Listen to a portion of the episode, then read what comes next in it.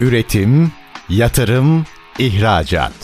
Üreten Türkiye'nin radyosu Endüstri Radyo sizin bulunduğunuz her yerde. Endüstri Radyo'yu arabada, bilgisayarda ve cep telefonunuzdan her yerde dinleyebilirsiniz. Endüstri Radyo.com Çetin Ünsal'ın hazırlayıp sunduğu İşte Bunu Konuşalım programı başlıyor. İşte bunu konuşalımdan merhabalar. Türkiye'nin gerçek gündeminde birlikteyiz efendim. Bugün aslında yeni yeni öğrenmeye başladığımız çokça önümüzdeki dönemlerde karşımıza çıkacak olan bir başlık var. NFT meselesi. Bunu konuşacağız. NFT'yi konuşacağız, yapay zekayı konuşacağız, buradan doğan ekonomiyi konuşacağız. Genellikle şu anda daha çok sanat dalları ile ilgili alırken ki bence sanat camiası açısından yeni bir kapı oluşturdu bu. Konuklarımla az sonra değerlendireceğim ama bugünün çıkış noktası aslında dünyada ilk kez düzenlenen bir NFT fotoğraf yarışması üzerinden gideceğiz. Şimdi bu önemli bir konu ve bunu deşifre etmemiz gerekiyor. Çok kıymetli konuklarım var. Avars Foto Türkiye temsilcisi İlter Yılmaz ve iletişim ve sosyal medya uzmanı Nurhan Demirel bugünkü konuklarımız. Sayın Demirel, Sayın Yılmaz hoş geldiniz efendim. Merhabalar, hoş bulduk. Müsaade varsa dünyanın ilk fotoğraf yarışması, NFT fotoğraf yarışması olduğu için Sayın Yılmaz'la başlayacağım. Üstad bir kere dünyanın ilk NFT fotoğraf yarışması ve Türkiye'de. Evet. Şimdi bunun biraz deşifresinin yapılması gerekiyor. Hadi açın bize. Aslında şöyle bizim bir tane NFT platformumuz var. Burada işte fotoğrafçıları desteklemeye çalışıyoruz ve fotoğrafçılar tarafından hazırlanmış bir platform. Onu desteklemek için bir ödül töreni yapalım dedik. Planlamada şimdi dünyada bir iş yapacağınız zaman gidilecek birkaç yer var ve özellik olarak İstanbul tabii ben Türk'üm. Hı hı. Benim için önemli ama dünyada da çok önemli. Bir İstanbul'da bir işin yapılmasının etkisi büyük. Herhangi bir yer. Çünkü Avrupa dediğiniz zaman çok büyük bir şey. Ama İstanbul tek. Yani başka bir sürü büyük şehirler, güzel şehirler var. Ama İstanbul... Ekonomi olarak baktığınızda... Sadece ekonomi olarak değil. Kültür, ekonomi. Kültür, ekonomi. Bir de şu olabiliyor. Mesela Avrupa'dan bir dünya çapında bir şey yapacaksanız dünyanın her yerinden birileri gelecek buraya değil. Türkiye'yi tanımayan bile İstanbul'u bile biliyor. İstanbul'u biliyor. Bir. ikincisi öyle bir noktadasınız ki şimdi bunu Çin'de yapsanız Avrupa'dan gidecek adam sıkıntıya girecek çok mesafe. Ama işte Orta Doğu'dan, Avustralya'dan, Amerika'dan, Avrupa'dan gelinebilecek en ideal yer burası. Bir de tabii ben Türk'üm. Bir şey oluyorsa, bir iş oluyorsa burada yapılması. Pozitif istiyorum. ayrımcılık gerekiyordu yani. ya, pozitif ayrımcılık olarak bakılır. Aslında evet pozitif ayrımcılık ama madem bir iş yapılacak neden burada olmasını başladık. Herkes de bir şekilde onu oydu ve burada yaptık ve iyi de oldu. Peki ben bunun sonuçlarını da açmak istiyorum. Ama şimdi iletişimci gözüyle Nurhan Demirel'e dönmek istiyorum. Ne manaya geliyor bu? Bu şu manaya geliyor. Bir keresinde dünyanın ilk e, NFT fotoğraf yarışmasını yapmak bizim için çok anlamlı. E, ben bir de ilklerin insanıyım sen biliyorsun. Evet. İlk defa Türkiye'nin e, global siber siber güvenlik zirvesini yaptım. O da daha siber güvenliğin Türkiye'de yeni yeni bilindiği, çoğunlukla bilinmediği bir dönemde. Onu çok güzel bir şekilde yaptık. İspanya ile partner ülke olmuştuk o zaman. O da çok ses getirmişti. Daha sonra beni ikinci kez heyecanlandıran Awards Photos yarışması oldu. O da ilk defa yapılacak bir yarışmaydı. Dolayısıyla ilklerin insanı olarak böyle bir teklifle gelince İlter Beyler ben çok heyecanlandım ve hemen çalışmaya başladım. Çünkü çok kısa bir süremiz vardı. Kısa bir süre içerisinde bu etkinliği nasıl global anlamda en iyi şekilde anlatırız? İşte NFT'yi anlatırız. Fotoğrafçılığın geleceğini nasıl en iyi şekilde ifade ederiz? Bununla ilgili bir projeksiyon sunarız. Buna kafa yorduk ve sonuçta etkinliği gerçekleştirdiğimizde gerçekten çok ciddi bir ilgiyle karşılaştık. Yani salon tıklım tıklım doldu. İnsanlar oturacak yer bulamadılar. Böyle bir sandalye yetiştiremedik. Yani son ülkemizin 12 yılına baktığımızda biliyorsun hep böyle sıkıntılar oldu, e, problemler oldu. Kültür sanatı biraz ihmal etmiştik. Böyle bir kültür sanat etkinliğine, böylesine ilk yapılan bir teknoloji etkinliğine bu kadar yüksek bir ilgi olması beni açıkçası o akşam çok mutlu etti. Çok memnun oldum. Ve etkinlikten sonra da bununla ilgili çok güzel yorumlar almaya başladık. Ve bu akşam da sizinle birlikte detayları konuşacağız. Gördüğünüz gibi ben yayın nedeniyle oraya gidemedim. Onları çağırdım. Evet, sana yaşatmaya çalıştım bu. Var olun. Şimdi Üstad şimdi şöyle biraz açalım mı? Şimdi Avars.foto'ya gelmeden o zaman bizim bir NFT'yi konuşmamız gerekiyor. Oradan onun açılımı yapalım ki belki buradan çıktıları çok daha iyi anlayabileceğiz. Biz NFT meselesini anladık mı İlter Bey? Biz derken, Biz derken ben, dünyadan ben bayağı anladım da. dünyadan bahsediyorum. ya şimdi şöyle NFT'nin açılımı işte non-fungible token. Tabii bu da hiçbir şey ifade etmiyor insanlara. Aslında dert şu. Sanatçı hak ihlalinin en ciddi olduğu sanat alanı fotoğrafçılık. Çünkü siz bir fotoğrafı çektiğiniz internete yüklediniz. Birisi işte screenshot'ını alıyor, ekran görüntüsünü alıyor veya kopyalıyor, paylaşıyor vesaire. Fakat fotoğrafçıların da bu sanatı üretebilmeleri için her işte olduğu gibi eğer bir makineden performans almak istiyorsanız ona benzin koymanız gerekir veya elektrik vermeniz gerekir. Sanatçının da sanat üretebiliyor olması için bir şekilde bu işten kazanıyor olması gerekiyor. Kazanıyor olması için de haklarının ihlale uğramaması gerekiyor. Şimdi NFT ne sağlıyor? Birincisi NFT'yi bir tapu olarak düşünebilirsiniz. Yani ben bunu yaptım, bunu da blok zincire yazdım. Bu artık benim. Bunu diyebiliyorsunuz. Birinci avantaj burada. İkinci avantaj provenans takibi yapabiliyorsunuz. Yani sahiplik geçmişi. Çok basit örnek işte atıyorum bir saat alacaksınız. E, saatin daha önceki sahibi çok meşhur birisi ise daha değerli olur. Bu sanatta da aynı şey var. Eğer iyi bir koleksiyoncunun koleksiyonundan bir sanat satın alırsanız bunu daha pahalıya alırsınız böyledir. Fakat burada NFT'nin kattığı provenans dışında siz NFT'yi blok zincire yazdığınız ve bunun size ait olduğunu belirlediğiniz zaman sizin hakkınız diğer satışlarda da devam ediyor. Örnek olarak ben size bir NFT sattım. Ne 100 birime sattım. Hı hı. Ve buna dedim ki ben buna %10 royalty koyuyorum. Hak. Siz ikinci satışınızda diyelim ben orada meşhur oldum. Benim 100 birim olan NFT'm artık 1000 birim. Siz üçüncü bir kişiye sattığınızda bunu ben gene onun %10'u benim hesabıma geçiyor ve sizle konuşmama bile gerek yok. Çünkü akıllı kontratlar üzerinden Otomatikman geçiyor. Evet. Akıllı kontratın avantajı da şu. Hani bizde normalde konvansiyonel ticarette söz ve söz hani tutarım falan derler ve tutmazlar ya. Tabii. Burada sözünüzü tutmama ihtimaliniz yok. Çünkü blok zinciri üzerinden bunun satışını veya devrini yaptığınız anda sanatçının hakkını o ona ödüyor. Otomatik olarak. Sizin orada bir müdahaleniz yok. Tahsilat anında gerçekleşiyor. Eğer siz benim size 100 birime sattığım sanat eserini başka birine 1000 birime satarsanız ve ben %10 kendi hakkımı koyduysam o satışı gerçekleştiğiniz anda benim cüzdanıma o %10 düşüyor. Yüze sattım da diyemiyorum. Her şey açık.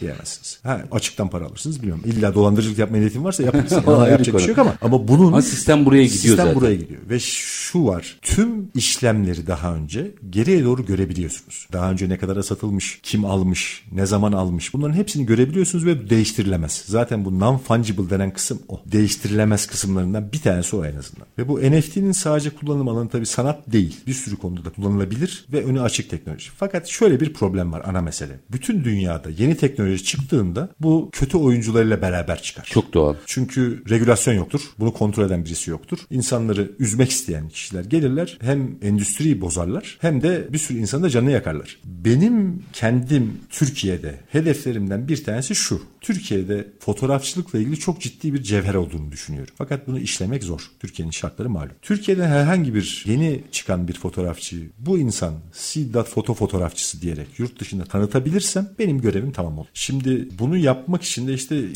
sosyal medya üzerinden işte bu ödül törenleriyle bilgilendirmeye devam ediyoruz. Ve sürekli karşılaştığımız konulardan bir tanesi şu. Bu işin içerisinde insanlar bu işi bilmediği için çok fazla kötü niyetli oyuncuyla karşılaşıyorlar. Biz de bilinçlendirmeye çalışıyoruz şu anda. Bu bilinçlendirme bir gün bitecek. Çünkü herkes biliyor olacak neyin ne olduğunu. O zaman işler çok daha doğru ve insanların canını yakmadan yürüyecek diye umut ediyoruz. Fakat bu süreç içerisinde ne kadar kişiyi koruyabilirsek bundan o kadar avantaj. Benim en azından konuya yaklaşımım bu. Orada biraz da işin bilişim tarafında yani sektöre ekonomik tarafından da bakmak istiyorum. E şimdi bir bilişim gazetecisi olarak baktığında NFT ekonomisi adına Nurhan Demirel nasıl okuyor meseleyi? Şöyle söyleyeyim şimdi eskiden sanat e, ürettikleri zaman sanatçılar işte sergiler yaparlardı. Orada alıcıları olurdu ama ne bileyim bunun kopyalamalarını çok şey yapamazlardı. Takip edemezlerdi. Haklarını çok takip edemezlerdi ve hep hatırlarsınız sanatçılar çok işte edebiyatçılar hep öldükten sonra kıymetleri bilinirdi. Şimdi süreç öyle ki aslında içerik üreten insanlar, sanat üreten insanlar, zanaat yapanlar günümüzde çok kıymetli bir hale geldiler. Dolayısıyla buradaki amaç aslında içerik üreteni, sanat yapanı, üreten kişiyi korumak ve bunu da takip etmek. Aslında hani bir güven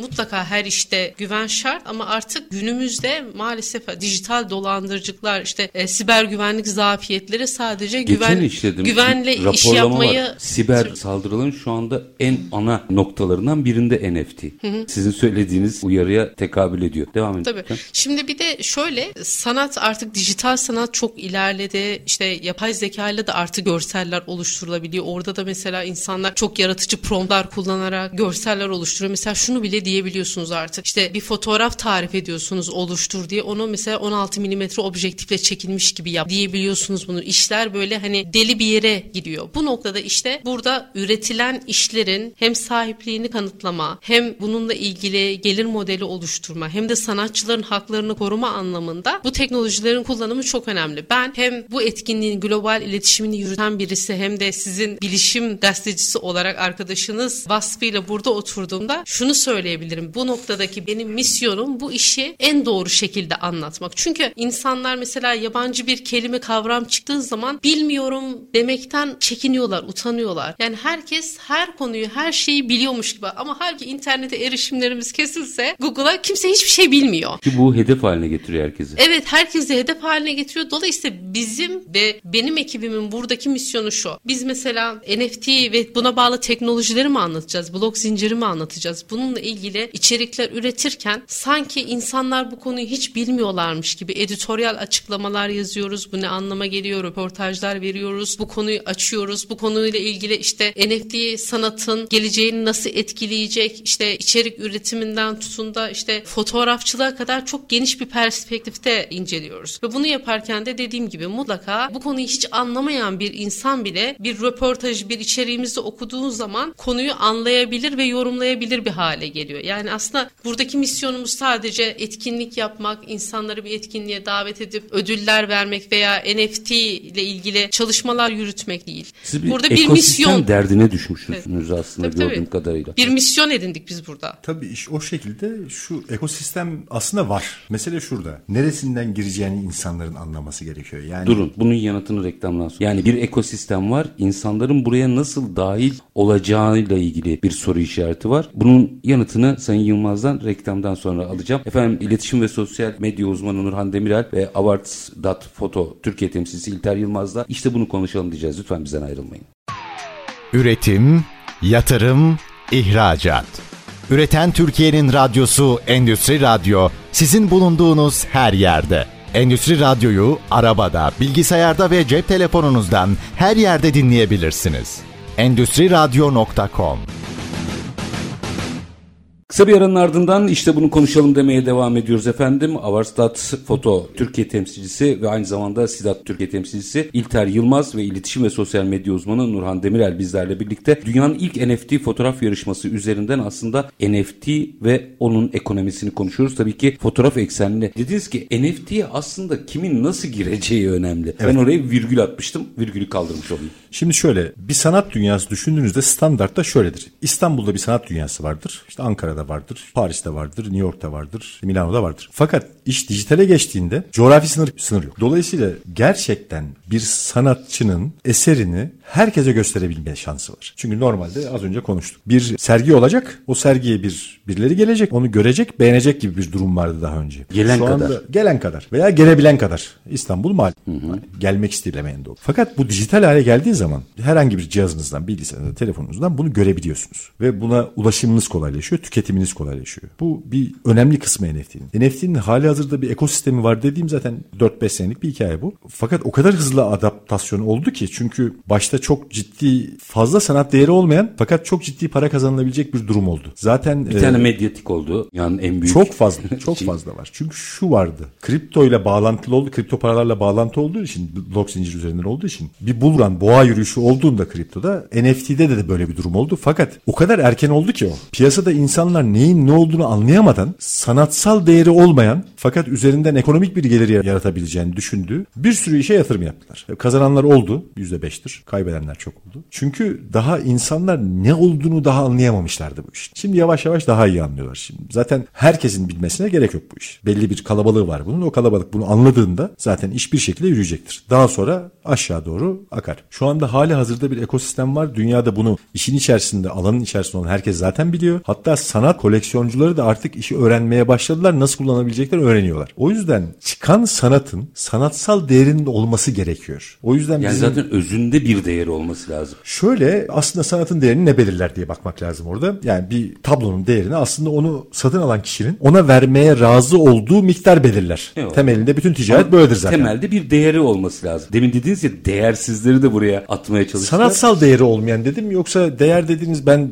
onun parasını vermeye niyetim olduktan sonra ben ne verirsem bu değeri odur yani baktığınızda. Bir veren olmuş. Oldu. Ee, ve bu, fakat bunu yaparken sanat mantığı üzerinden değil. Ben buradan bir gelir kazanırım üzerinden gitti iş. Bu da piyasadaki daha önce bahsettiğim kötü niyetli oyuncuların sahaya çok girişini sağladı. Bir sürü İştahlandırdı, değil mi? battı. Bu arada sosyal medya gerçekliği var. Bir influencer gerçekliği var ve influencerlar lerine gelen projeleri pazarlamaktan sorumlular. Fakat bu insanlar da NFT'de ne olabileceğini bilmediği için belki kötü niyetle belki iyi niyetle bazı kötü niyetli oyuncuları kendi takipçilerine tanıttılar ve onlar battı çıktı bir sürü problemler vesaire. Fakat gittikçe iş daha doğruya doğru gidiyor. Fakat bu olurken tabii bir sürü insanın da canı yanıyor. Bunu işte bir şekilde önünü alabilirsek diyoruz ama tabii önünü alabilmek dedim bizim yapabileceğimiz bir iş değil. Bu çok büyük bir şey ama Deniz Yıldızı hikayesi var yani bir Bunun- tanesini bunun için kurtardık. bir şey değişti. Bir tanesini kurtardık, iki tanesini kurtardık ve doğru şekilde girerse insanlar buna, ne yapmayı düşündüklerini net şekilde anlatabilirlerse, kendi hayal güçlerini doğru şekilde ortaya koyabilirlerse hem bu işten kar ederler hem de bilinirlikleri artar. Sonuçta bir sanatçının iki tane konusu var. Bir meşhur olmak gerekiyor. Ne kadar ünlü olursa o kadar değerli. Tanınmış olmak Tanınmış olmak gerekiyor. Bu tanınmışlığı da bu coğrafi sınırdan kaldırıyor. Yani İstanbul meşhur olmuyorsunuz veya Türkiye meşhur olmuyorsunuz. NFT dünyası meşhur oluyorsunuz. O bütün dünya zaten.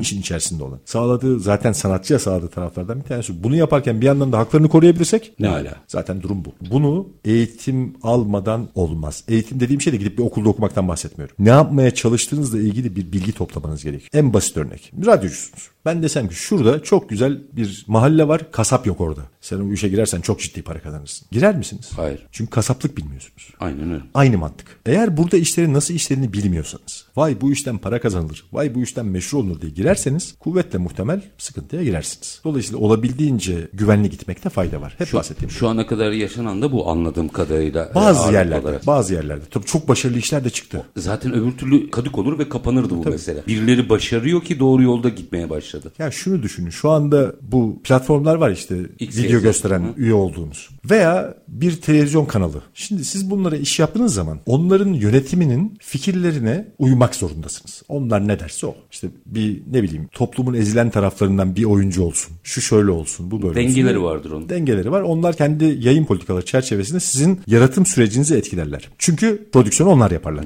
Sen sonuçta para kimdeyse işi o yaptırır gibi. Nasrettin Hoca sağ olsun. Fakat burada şu var. Eğer eğer NFT doğru şekilde kullanılabilirse tamamen öldürüyorum. Dizi çekeceksiniz. Prodüksiyon maliyeti 10 10 birim. Veya daha düzeltelim 20 milyon birim. Şimdi bunu bir kişiden alırsanız onların fikirlerine sabit kalmak zorunda kalırsınız. Ama 20 milyon kişiden alırsanız istediğiniz şeyi yaparsınız. Domine edemezler. Domine edemezler. Şu olur. Fark o. Herkesten bir birim aldığınız zaman birisi çıkıp ya ben bunu hoşuma gitmedi. Tamam güzel kardeşim sen al şu bir birimini. Sen ben onu başkasına hallederim deyip. Bunun da örneği var. Ashton Kutcher diye bir oyuncu var. Eşi Mila Kunis. Onlar beraber bir çizgi film yaptılar. Sadece kendi internet sitelerinde yayınladılar bunu. Prodüksiyon maliyetini de NFT satarak karşıladılar. 8 bin tane NFT sattılar. 8 milyon dolar para topladılar. Bununla yaptılar. Ve bunu yaptığı zaman tamamen sanatçının eli serbest kalıyor. Ne isterse o. Ha tutar tutmaz. Onu bilmem. Ama vizyonun neyse yansıtabiliyorsun. Güzel. Şimdi burayı birazcık açacağım. Nurhan Demirel'e döneceğim. Burada bir şeyi açmak yok. Çünkü ardından işin orijinalliğini tartışmak istiyorum. Yapay zeka devreye giriyor ya. Evet. Peki sanat veya herhangi bir iş aynı şekilde film olarak da olabilir. Oradaki gerçeklik nasıl ayrılacak? Biz bu işi ne kadar biliyoruz? Yani yapay zeka ile bir süre sonra bilgisayara veya yapay zekaya yaptırdığınız bir iş olduğunda onun değeri orijinalle aynı mı oluyor?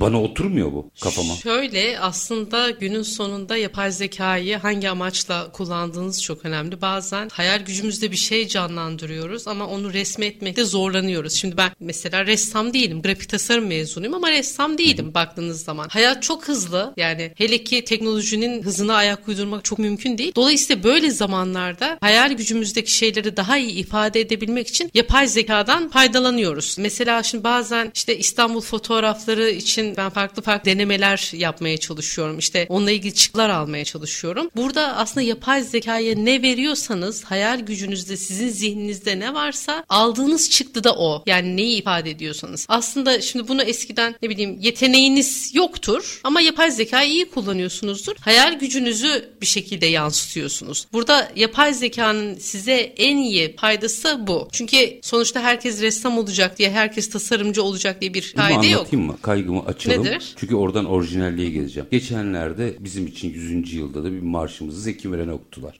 Bunu okutabilmeniz için bir Zeki Müren olması lazım. Konu budur. Evet. Konu budur. Yapay zekanın O Zeki yok. hakkını kim savunacak? Evet. Orada, Orada topu Bey'e devreye atıyorum. Bakın şunu iyi değerlendirmek lazım. Yapay zekanın hayal gücü yoktur. Yapay zekanın yaratıcılığı yoktur. Yaptığı şudur. İstanbul fotoğraflarında bir iş yapacaksınız. Bir İstanbul fotoğrafı olması lazım.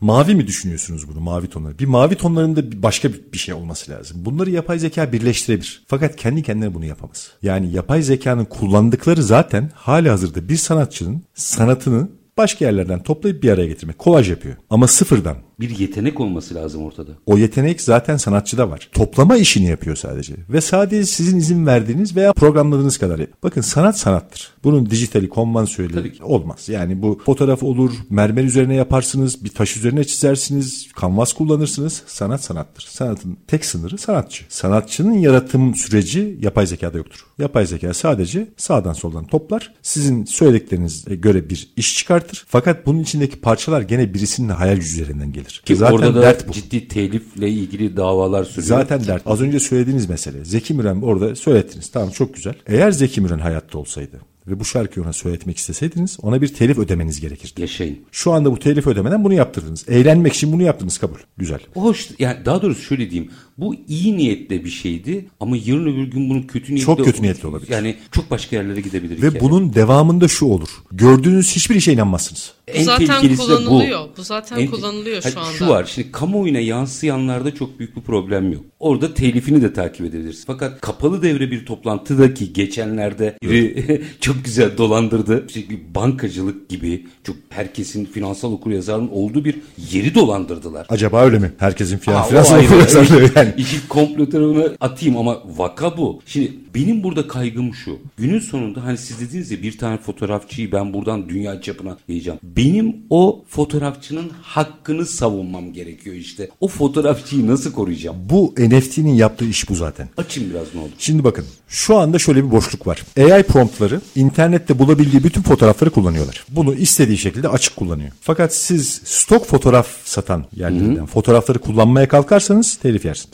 Doğru. Arşiv yani bunu yapanlar var çünkü Evet. işi bu olanlar var. Fakat oradaki problem şu stok fotoğrafçılığı yapan dinleyicilerimiz vardır illaki. Çok küçük rakamlar kazanırlar. Ve oradaki hak aslında sanatçıdan ziyade platformun hakkını korumak üzeredir. Doğru. NFT'nin sağladığı konu bu. Bu fotoğraf benim diyebiliyorsunuz.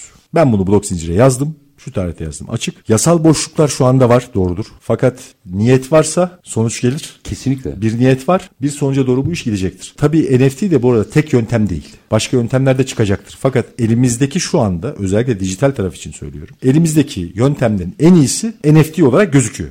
Ha, yarın başka bir durum çıkar veya başka bir yasal altyapı oluşturulur bilemiyorum. Fakat NFT şu anda bir sanatçının özellikle dijital tarafta kendi sanatını, kendi yaptığını göstermesi için elimizdeki en iyi yöntem. Ha, yarın başka bir şey olur bilemiyorum. Fakat o az önce söylediğimiz o Zeki Müren konusuna tekrar geleyim. Şimdi bunu eğlence olarak yapıyoruz. Tamam. O ayrı. Çok güzel. Fakat o kadar açık ki kötü niyet tarafına. Şöyle bir durum olduğunu düşünün elimizde. Zeki Müren'in sesinin olduğu herhangi bir kaydı doğruluğunu kontrol edebilecek bir yöntem olduğunu düşünün. Ahmet, Bunu yaptınız YouTube'a koydunuz diyelim az önce bahsettiğimiz. O hemen kesse orada doğru Hemen diyor ki Zeki Müren var burada. Zeki Müren'in hakkını ne yaptınız? Onu diyebilecek bir yöntem gelirse ki gelecektir. Çünkü gerçekten şöyle bir problem var. Ben 77 doğumluyum ve bence müziğin en güzel olduğu zamanı yaşadım. O zaten 60'lar 70'ler vardı. Sonra 80'ler Hala da 90'lar. coverları onların devam ediyor Hala zaten. zaten cover çıkıyor. Başka bir şey çıkıyor. İş öyle bir hale geldi ki müzisyenin hakkını koruyamadığın için iyi müzik çıkmıyor. Gerçi iyi müzik tanımı insana göre değişir. Fakat kendi adıma kaliteli müzik çıkmıyor. Sen müzisyenlerin haklarını doğru şekilde koruyabilirsen o zaman müzisyen müzik üretebilir. Ama korumazsan Oturur bilgisayarın başına. Yani bu aslında yine üreticinin korunması anlamına geliyor galiba değil mi? Bizim bu kurallar oturacaktır. Ben yani bunu burada bir beyin fırtınası gibi konuşuyoruz ama bu kurallar bir şekilde oturacaktır. Peki mesela bizler ben aynı zamanda bir bilişim medyası derneği üyesi olduğum için bizler bu konuda ne kadar bilinçliyiz? Hani işte sektörün içindeki isim bilinçli. Biz ne kadar bilinçliyiz sevgili Nurhan Demir? Şöyle aslında bizler de içerik oluştururken çeşitli görsellerden, stok fotoğraf sitelerinden faydalanıyoruz. Çünkü haberlerimizi yaparken görsellere ihtiyacımız var. Fakat bizde de son zamanlarda şöyle bir e, durum oluştu. Bazen tam istediğimizi ifade eden görseller bulamıyoruz ve platformlar çok çeşitlendi. Diyoruz ki mesela tam istediğimizi ifade eden görselleri promptlarla yazdırıp mesela elde edebiliyoruz. Bazen ben bu tarz görseller kullanıyorum.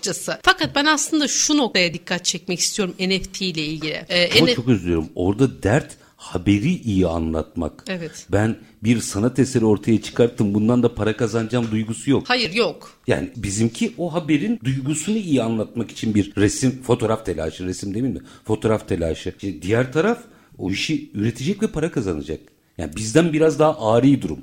Tabii. Fakat şöyle bir şey var. Bu işlere biraz bulaştığınız zaman ne bileyim biraz Midjourney kullandığınız zaman biraz Dali'yi kullandığınız zaman iş gerçekten zıvanadan çıkıyor ve şey yapabiliyorsunuz. Yani diyorsunuz ki evet böyle bir şey yaptım. Yeni bir prompt görüyorsunuz mesela. Bir görsel oluşturuyorsunuz. Ne bileyim böyle Marvel karakterleri oluşturuyorsunuz kendiniz. Farklı bir şeyler yapıyorsunuz. Bir çizgi karakterler oluşturuyorsunuz. Sonra bu işe bulaşınca birazcık öyle görsel falan oluşturayım derken iş böyle biraz zıvanadan çıkıyor. İşte şunu da yapayım bunu da yapayım. Çünkü şöyle biz bilişim basın olarak teknolojinin içine doğan insanlarız ve yeni teknolojilerle ilk tanışan kişileriz. Eğer işte içimizde bir yaratıcılık varsa buna doğru bir meyillenme varsa işin böyle ucundan kokladığımızda evet ya burada çok güzel bir şey var ben bunu kaçırmayayım deyip hemen kovalayabiliyoruz. Yani iş sadece haber için görsel oluşturmaktan bazen çıkıp işte evet, farklı amaçlar için de kullanabiliyoruz. O zaman şimdi bunu birazcık daha konuşacağız evet. ama minik bir araya ben bu arada sohbete dalmışım reklam arasını kaçırdım. Minik bir araya gidelim. Aranın ardından efendim Avars.fo Foto Türkiye temsilcisi ve aynı zamanda Sidat Türkiye temsilcisi İlter Yılmaz ve iletişim ve sosyal medya uzmanı Nuran Demirel'le işte bunu konuşalım diyeceğiz. Lütfen bizden ayrılmayın.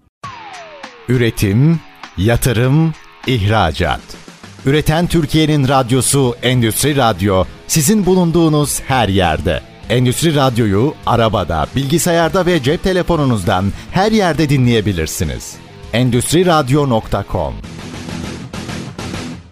Kısa bir aranın ardından işte bunu konuşalım demeye devam ediyoruz. Dünyanın ilk NFT, Türkiye'de düzenlendi üstelik bunun altını çizeyim. Dünyanın ilk NFT fotoğraf yarışması üzerinden NFT meselesini ve işin telifinden yaratıcılığına tüm boyutlarını mercek altına alıyoruz. İletişim ve sosyal medya uzmanı Nurhan Demirel ve Avarstat Foto aynı zamanda Sidat Foto Türkiye temsilcileri İlter Yılmaz bizlerle birlikte. Şimdi ne oldu Nurhan Demirel? Yani ne amaçlandı? Mesela evet dünyanın ilk fotoğraf NFT fotoğraf yarışması burada oldu da ne oldu? Ben büyük bir sınav verdim. Öyle söyleyeyim başlıca.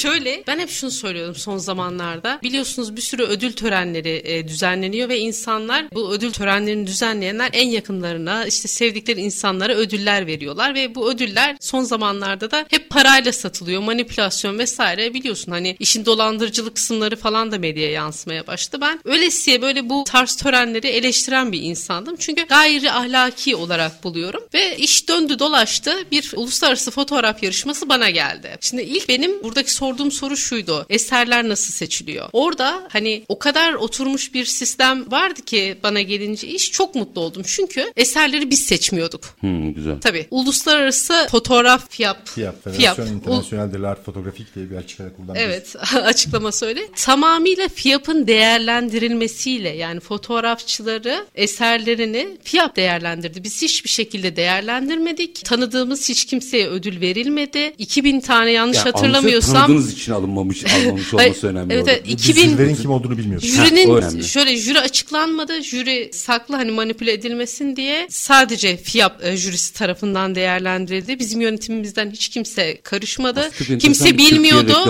Evet evet kimse bilmiyordu kimin kazandığını biz o akşam öğrendik kim kazandı. Hatta biraz da sorun oldu. Tabii o da sorun oldu çünkü bana herkes istiyor fotoğrafları istiyorlar vesaire. Ben terbiyelere soruyorum hangi eserler kazandı kimse bilmiyor. Çünkü Bilmiyorum. kapalı zarflar Liste. açıldı, ilan edildi ve dolayısıyla kazananlar ödüllerini aldılar ödül gecesinde. Fakat bu işin en güzel tarafı şöyle oldu. Biz NFT konusunu sahiplendik ve o akşam gerçek sanatçılara, gerçek sanat eserlerine bu ödüller verildi. Zaten NFT'lerle ilgili işte konuyu sahiplendiğimizde ve anlatmaya çalıştığımız şey de buydu. Yani biz gerçekten sanatçıyı korumaya çalışıyoruz ve iyi sanat eserlerini ödüllendirmeye çalışıyoruz. Dolayısıyla aslında bu misyonumuzu da bir anlamda gerçekleştirmiş olduk. Platform olarak Seed Foto olarak bu çalışmalarımız yakın gelecekte devam edecek. Peki o zaman ikinci soruya geleyim. İlter Bey'e sorayım. E oldu da ne oldu? Bundan sonrasında bizi Çok ne bekliyor? Oldu. Şüphesiz. Yani, Bundan sonra bizi ne bekliyor? Birincisi şu.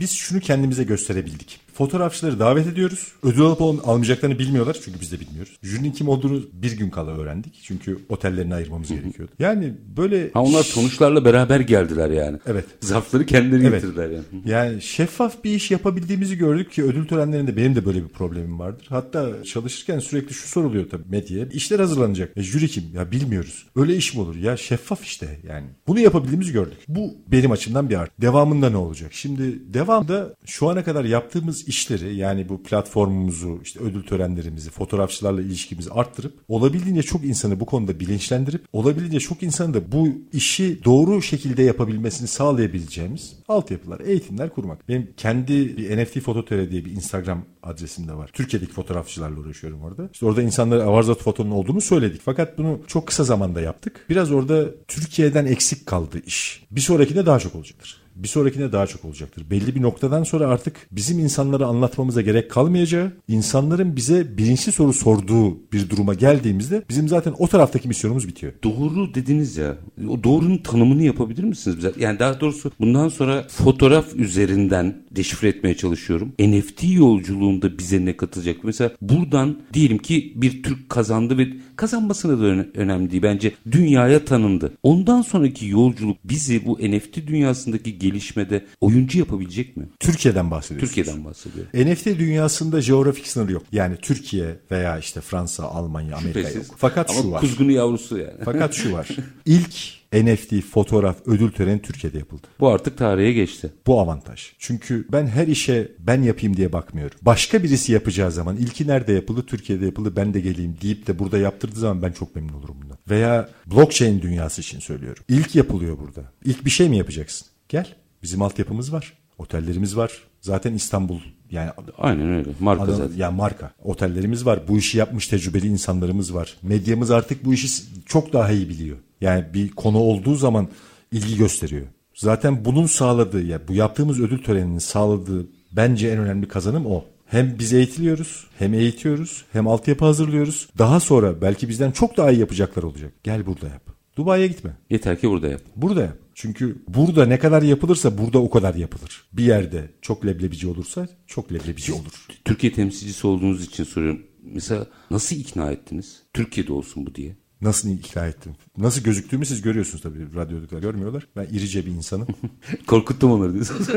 yani aslında mantık şu. İşin esprisi tabii. İstanbul Tamam trafiği var. Çok zor yaşaması. Tamam e, hepsi o. Tamam. Fakat karşılığı yok. İstanbul yerine ben bir yere gideceğim. Neresi? Gitmem. Yok. Yani bir iş yapacağım. İstanbul dışında nerede yapayım? Yok. Yani çünkü hem dijital hem analog hem tarihi hem geleceğe açık. İki tane köprüler ortadan koca bir deniz geçiyor. Yani bu İstanbul için birilerini ikna etmek çok zor değil.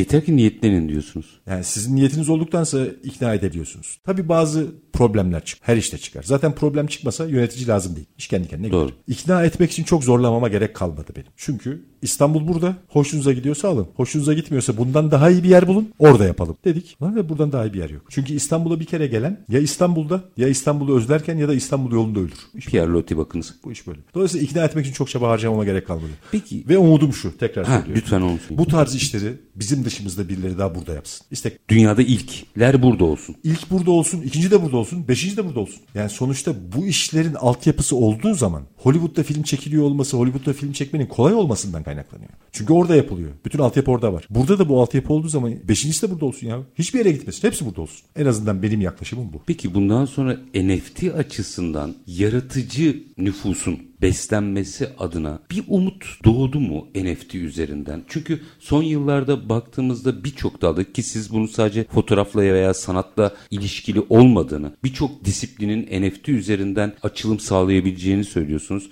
Bir iki dakikada da bunu alayım. Burada bir temel atıldı. Bundan sonraki süreçte diğer sektörlerin de branşların da entegrasyonunu nasıl sağlayacağız buraya? Ya şu anda biz fotoğraf üzerine gidiyoruz fakat şu anda yaptığımız işlerde futbol takımları var. Futbol takımlarının taraftarlarının NFT dünyasına bir şekilde alınması var. Formula 1 takımları var ki çok yakın zamanda bizim Siddat Foto'da olacak onlar. Bu NFT'yi sadece sanat ve sanatçı olarak değil kurumsal şirketlerin kendi müşteri veya taraftar tabanlarına onlarla bir ilişki kurmak için kullanabileceği açık. Yöntemler şu anda var fakat gün geçtikçe daha iyi yöntemler geliyor. Biz sadece fotoğraf tarafına konsantre oluyoruz çünkü bizim işimiz o. Fakat NFT dediğiniz zaman o kadar geniş bir alan ki bu ve o kadar hareket alanı var ki her gün yeni ve benim hiç aklıma bile gelmeyen konular okuyorum. Yani iyisi var kötüsü var. Fakat bu NFT konusunun gerçekten şu anda piyasada iş yapan, müşterileri olan veya sevdiği bir marka olan kişilerin bunların arasındaki köprü kurulmasına çok kolay kolay avantajlı ve hızlı bir yöntem olduğunu düşünüyorum. Birkaç sorunu var aşılacaktır. Fakat gün geçtikçe daha da iyi gidiyor. Ben NFT'nin geleceğinden ziyade gelecek NFT mi gibi bir kısım var. Kısım var.